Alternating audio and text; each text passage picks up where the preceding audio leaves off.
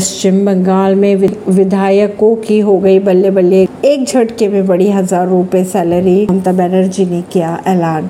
पश्चिम बंगाल में विधायकों की सैलरी चालीस हज़ार रूपए तक बढ़ाई गई है, इसका ऐलान मुख्यमंत्री ममता बनर्जी ने विधानसभा में किया। हालाँकि ममता खुद लंबे अरसे से कोई वेतन नहीं ले रही है। परवीन सिंह, नई दिल्ली से।